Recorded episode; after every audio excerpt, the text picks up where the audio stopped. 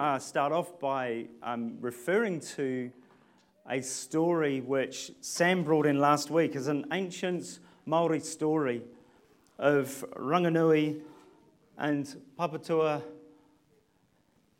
uh, Papatuanuku, who were locked in an embrace of love, and they had many children, but being embraced in this tight, locked situation, they were um, they didn't like it in there. They felt in darkness, they felt trapped, they wanted to get out because mum and dad were just there trapping them.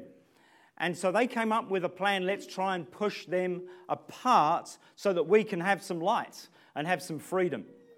And one of their sons, Tane, uh, suggested pushing them apart. And so he uh, got on his back and pushed so hard. He pushed with his legs and eventually ripped uh, Rangi and Papa apart.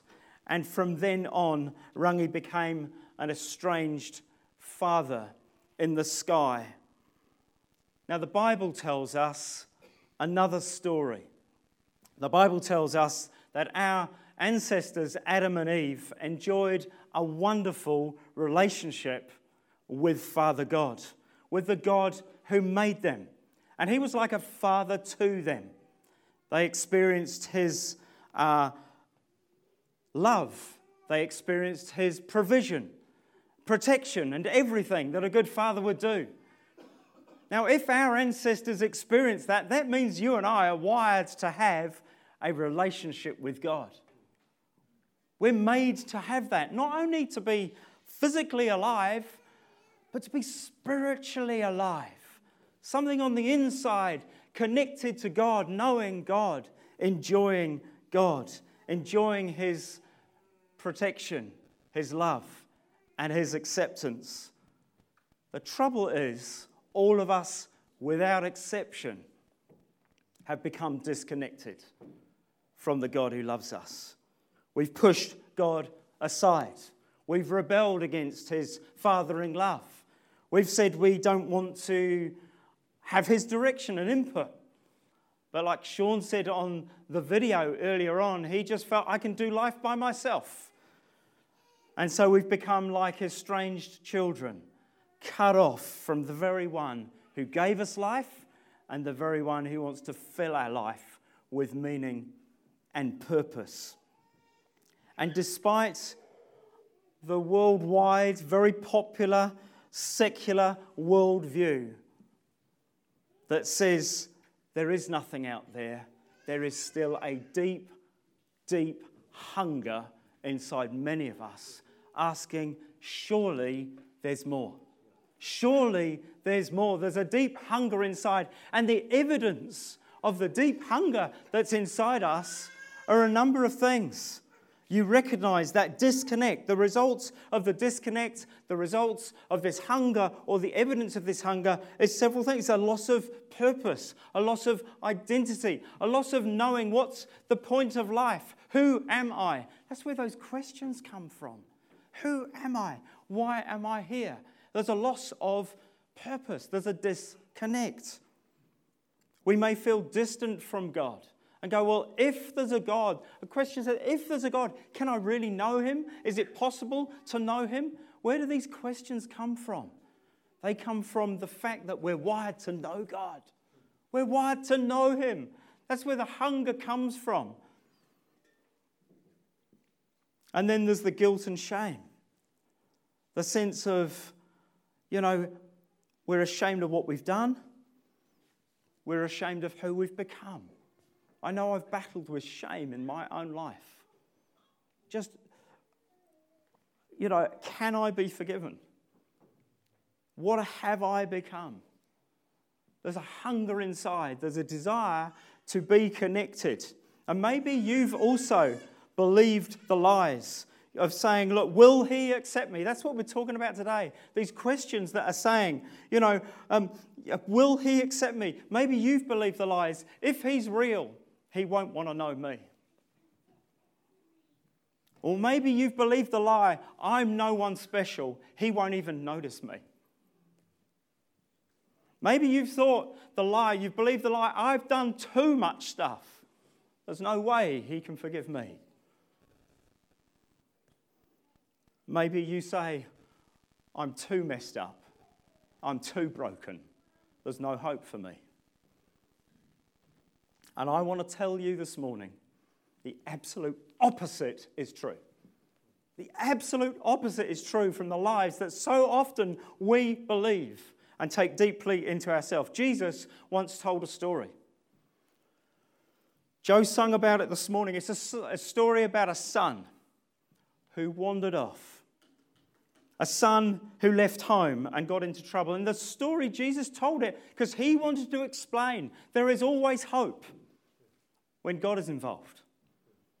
He wanted to explain the reason why he was born, the reason why he came to this earth was so we could get connected with God again. It's a story to show us no, how, no matter how far we've gone away, we can be restored to a loving Father. The story goes that a father had two sons. They worked on the family farm, and life was going well. But then the young son became discontent and decided he wanted to leave home. Now, in the Western culture, that's not a problem. Young people grow up, want to leave home. It's natural. We say it's part of their development, it's just part of what you do. In this culture, it was a problem. What it means is, back then, your family home defined who you were. It was your identity, it was your home. It's everything that you stood for. It was your life, it was your family business, it was your identity, it was your purpose. It was everything, it was your future. And the younger son turns to his father in that culture and says, Give me my inheritance now. It was a height of rudeness, it was a deep, deep insult. It was bringing shame on the family. It was deeply hurtful and insulting. In effect, what he was saying is, Dad, you might as well be dead. I just want what you've got and do it my way. And Jesus continued to tell this story and said the son left home, he was rejecting the father and everything the father stood for, everything he was brought up to believe in, everything that he knew about the security of a loving relationship with his father, he was throwing that away and going off and doing his own thing. And you can imagine the father's deep pain inside as the son walks away. He runs off down the road. You see, the father, such deep pain in his heart. He didn't want to lose his son. And yet he willingly says, Have it your way. And he gave the son what he was asking for. As his son leaves, the father watches him and wonders, and he watches him disappear over the horizon, and it tears his heart because he realizes his son is going off. Everything inside of him wants to run after his son. Everything inside of him wants to say, Come back home. Don't leave. Don't do this. Don't do that. But he doesn't do that. In his heart, he just longs for him to come home. So the young son goes off, takes everything with him. He doesn't care. There's no hug, no farewell. As he walks down the road, he doesn't even turn. He doesn't even wave goodbye. It's like, no, home, forget it. I'm doing my own thing. He gets in with the wrong crowd. He ditches the values he's brought up with. He gets up with, into all sorts of things that he knew he shouldn't have gone but he gets involved anyway. And after some time, all the money runs out. His friends desert him, and he's left with nothing. In fact, Jesus said in the story, He said, there was a drought in the land followed by a famine. And this young man had absolutely nothing. He was left with nothing at all. He had no food, he was homeless, he was hungry, he sleeps rough on a pig farm and he has nothing to eat, so he decides in the end, I'm just going to eat what the pigs are eating. That's how low this guy got. And Jesus carried on and said, But then the son starts to realize just how messed up he's become. he starts to realize that at home he's better off. He's loved, he's cared for, he's provided for, there is food and clothing. And he starts to think look at the shame that I brought on the family. Look at what I've done. Is there any way that I could return home? He feels ashamed of what he's done, he feels ashamed of who he's become. And he just thinks, I'm beyond hope. He thinks, well, how's dad going to react? Maybe I could get a, a job on the farm, but he won't accept me into the family. I've rejected him. He's going to turn me away. The villagers, well, how will they be? They'll probably reject me. Listen, back in the culture of the day, if you'd shamed your family like that, you'd shame the village. If you walked away, you walked away. And if you tried to come back, people would be after you. People would throw rocks at you. You may even lose your life as people were so hostile towards you because of the shame you'd brought on the village. And yet the son thinks, I've got to get back to my father. And so he turns and starts the long journey home. What's happening back at home? The father is sitting there waiting. He's sitting on the deck every day, front porch, just looking out down the driveway, down the roadway. He's looking. What is ha- he's wait, he's longing for his son to return.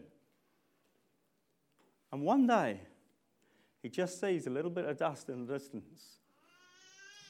And he looks and thinks, a stranger's coming up. And he looks at the stranger. And as the stranger comes a bit closer, he starts to recognize the way that young man walks. That's my son. And at that point, he starts and runs to his son. He runs to him to embrace him. Why does he run to him? I tell you why he runs to him. Because he didn't want he wanted to be the first one to get to his son. Because he didn't want the haters to get there. He didn't want the people who were going to accuse him, who were going to distance him, who were going to shut him out, who were going to reject him to get there. His, the father wanted to get there and say, My son, my son, come home. And Jesus told this story to show us that's how God feels about you. That's how God feels about me. And he runs to him. He embraces him. He kisses him. And he gives him a bath. He gives him new clothes. He puts a ring on his finger. He puts shoes on his feet. This is his son restored. In fact, the son comes and he stumbles through this apology and says, Dad, I'm so sorry. I've messed up. I've screwed up. And he doesn't even get as far as saying, Take me on as a hired worker. The father says, No, this is my son. I'm going to have a party. I'm going to welcome him home. And that's exactly what the father does. He throws a big party and restores him and welcomes him. Do you expect that from God, that he would come and give you a hug? Because that's why Jesus told the story. You may expect a rebuke. Jesus said in the story, the father did not rebuke him. He didn't raise the issue. He didn't point out all the ways that he'd messed up. He just said, You're home again. You're home again. You're home again. And Jesus tells us that story. Why? Because he wants us to know that though every one of us have pushed God away and have gone our own way, the moment we turn, God comes and runs to us. The Bible says, while we were still running the other way, the moment we turn, he runs to us.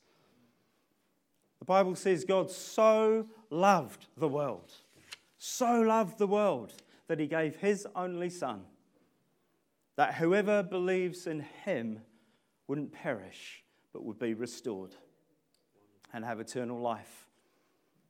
On the cross at Easter, next weekend, the cross and the resurrection of Jesus. We're coming up to that season.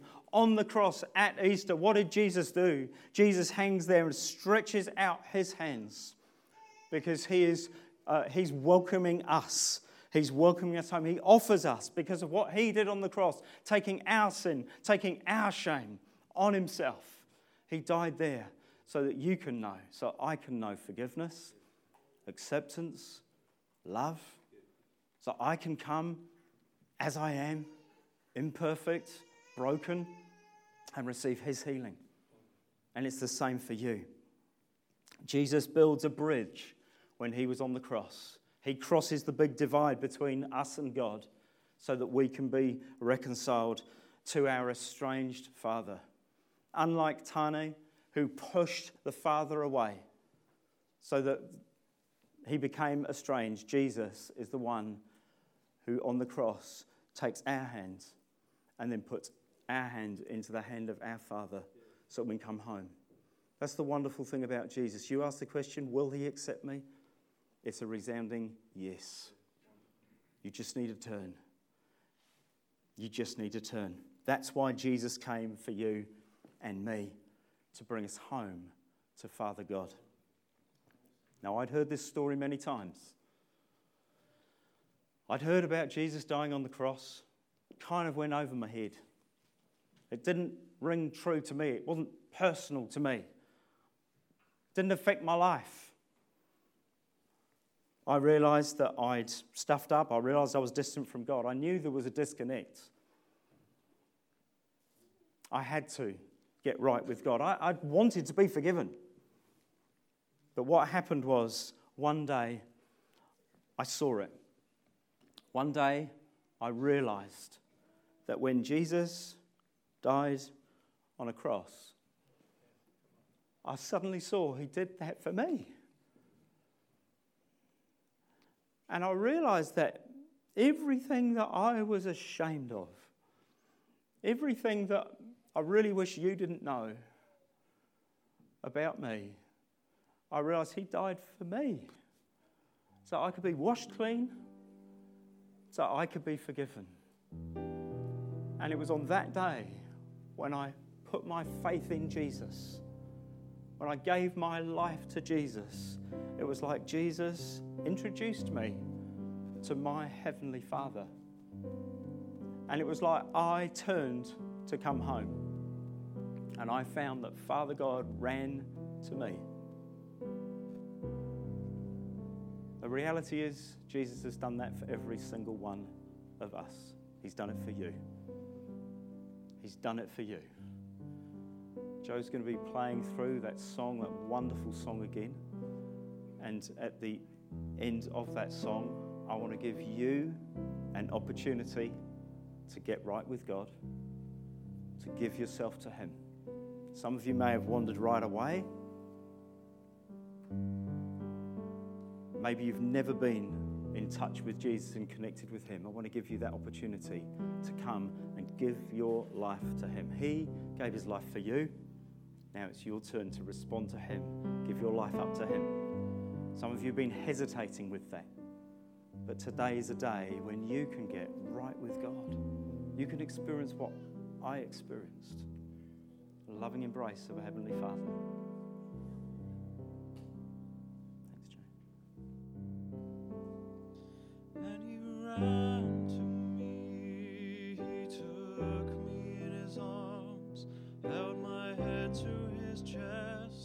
Set my son's come.